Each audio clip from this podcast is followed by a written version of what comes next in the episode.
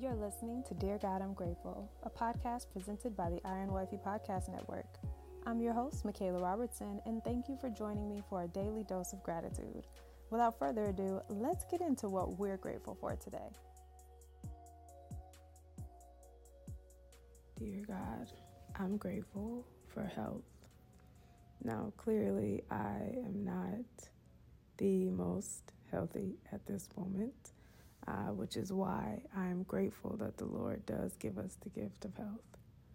Because third, three or John, third John, chapter one, verse two, says, "Dear friend, I hope that all is well with you and that you are healthy in body, as you are in strength and in spirit."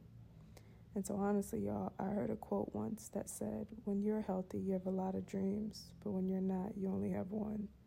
And that is so true because when I don't have to think about my health, the possibilities are open.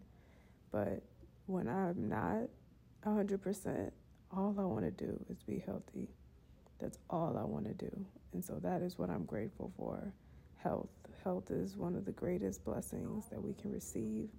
And I acknowledge that today. And I know that by acknowledging it, it's just a great reminder that I should give glory to God for our health and for healing.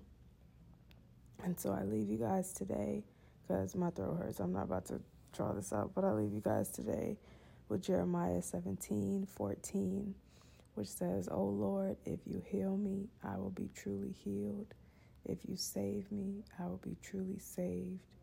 My praises are for you alone.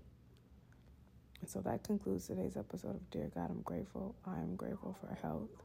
I know that my health will be restored. I know that the Lord is going to heal me and I will be truly healed.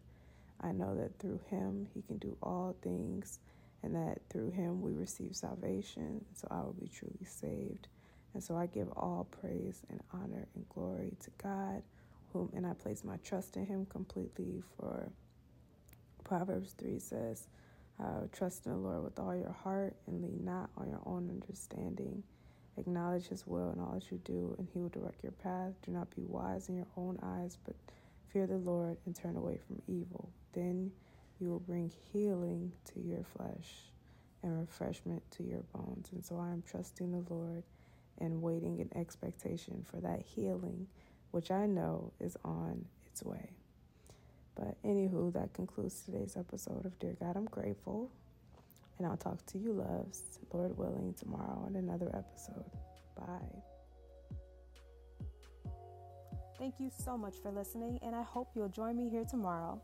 God is good all the time, and all the time I am grateful.